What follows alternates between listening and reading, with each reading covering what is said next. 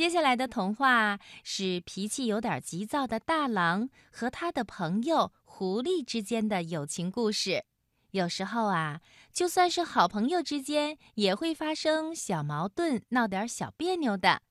这个时候，如果谁能先开口说一声对不起，也许所有的不开心就都会消失了。下面就请你听配乐童话《对不起，朋友》。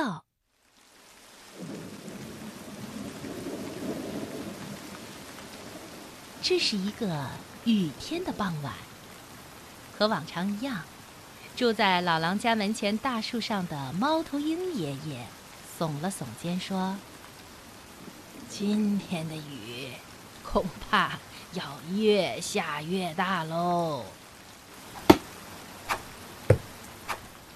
这时候，在屋里，狼和他的朋友狐狸正热闹地玩着投掷飞镖的游戏。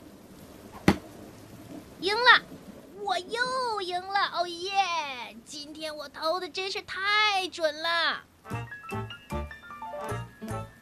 狐狸乐得嘴都合不上了，他每次投飞镖都比狼投的准，已经连赢了老狼五次了。总是输的狼生气了，嗯，不玩投飞镖了，我们玩木球，我肯定不会输给你的。狼恼火地跺着地板说。可是玩木球，狼又输了。只见那木球灵巧地在狐狸的手上转来转去。怎怎么回事啊？怎么搞的？球球是不是变形了呢？狼瞪着球看了半天，可他怎么看，球都是圆圆的呀。外面的雨还在下着。现在，狼和狐狸在玩扑克牌。扑克牌这可是狼最拿手的游戏。可是，就连最拿手的扑克，狼也输了。喂，我怎么老是输啊？没错，一定是你，狡猾的狐狸在耍滑头，你玩来。狼越说越生气，最后，狼一脚把狐狸的板凳给踢飞了。什么？你说什么呀？耍耍滑头？你在说我是我吗？狐狸以为自己听错了。不，他没有听错。狼又大吼起来：“你耍滑头，你给我从这儿滚出去！”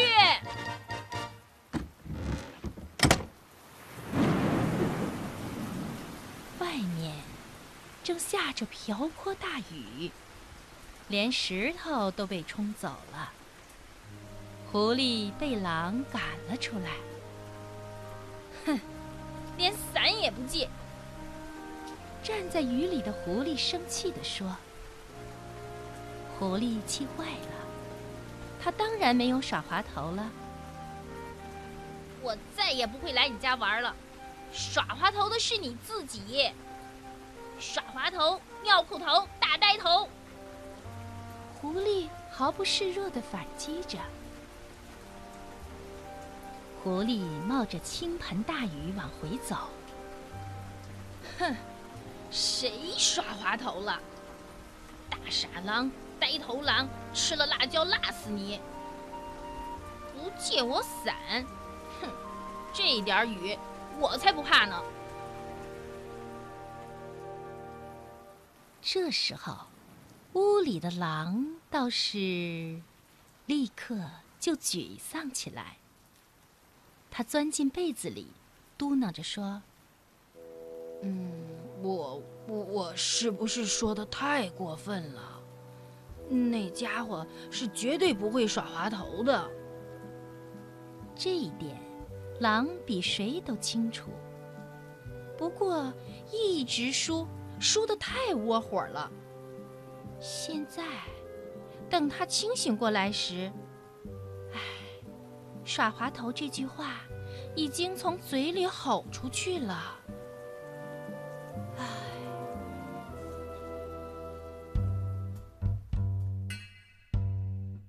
第二天，狼又沿着以前的那条路去散步了。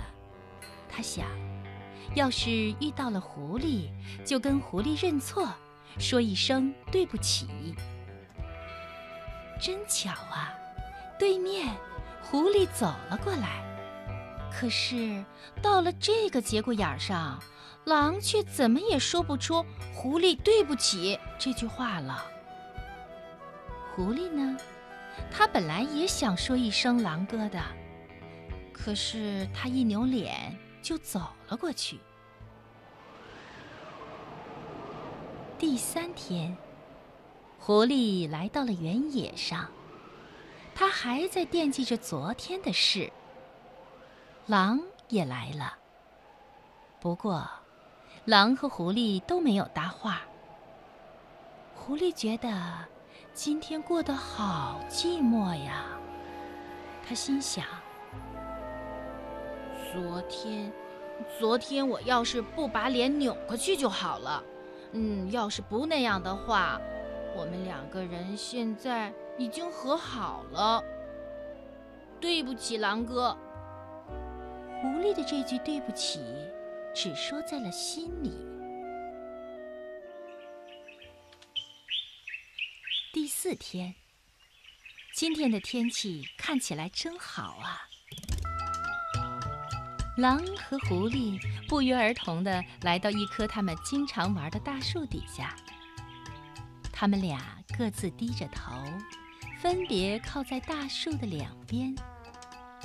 远处的秋千好像在向他们俩招手，在那里荡来荡去。其实，好想跟你一起玩，狼哥。其实，还想跟你一起玩，狐狸。这些话，他们俩还是在心里说的。狼寂寞得受不了了，他咬起指甲来。嗯，怎么就是说不出对不起呢？明明是我不好嘛！狐狸终于忍不住哭了，眼泪掉了下来。不要，不要，我不要就这样和狼分手！吧嗒，一滴眼泪掉在了蚂蚁的身上，小蚂蚁被淋湿了。狐狸连忙向蚂蚁道歉：“对不起。”对不起！狼从树的另一头冲了出来。应该是我说对不起，你没什么不好的。狼紧紧地抱住了狐狸，一次又一次地贴脸。他们俩好开心呀！和好之后，心里真是高兴啊。对不起，对不起，地面就是路面，有轨电车不会开上天，砖头房子不会浮海面，便当的菜不会给蚂蚁，蚂蚁蚂蚁，谢谢你。啊，真是好奇怪的歌谣啊！嗯，雨过天晴了。大树上，猫头鹰爷爷不知在跟谁嘟囔了一句。听故事的小朋友，你和正晶姐姐一样，为这对好朋友的和好而开心吧。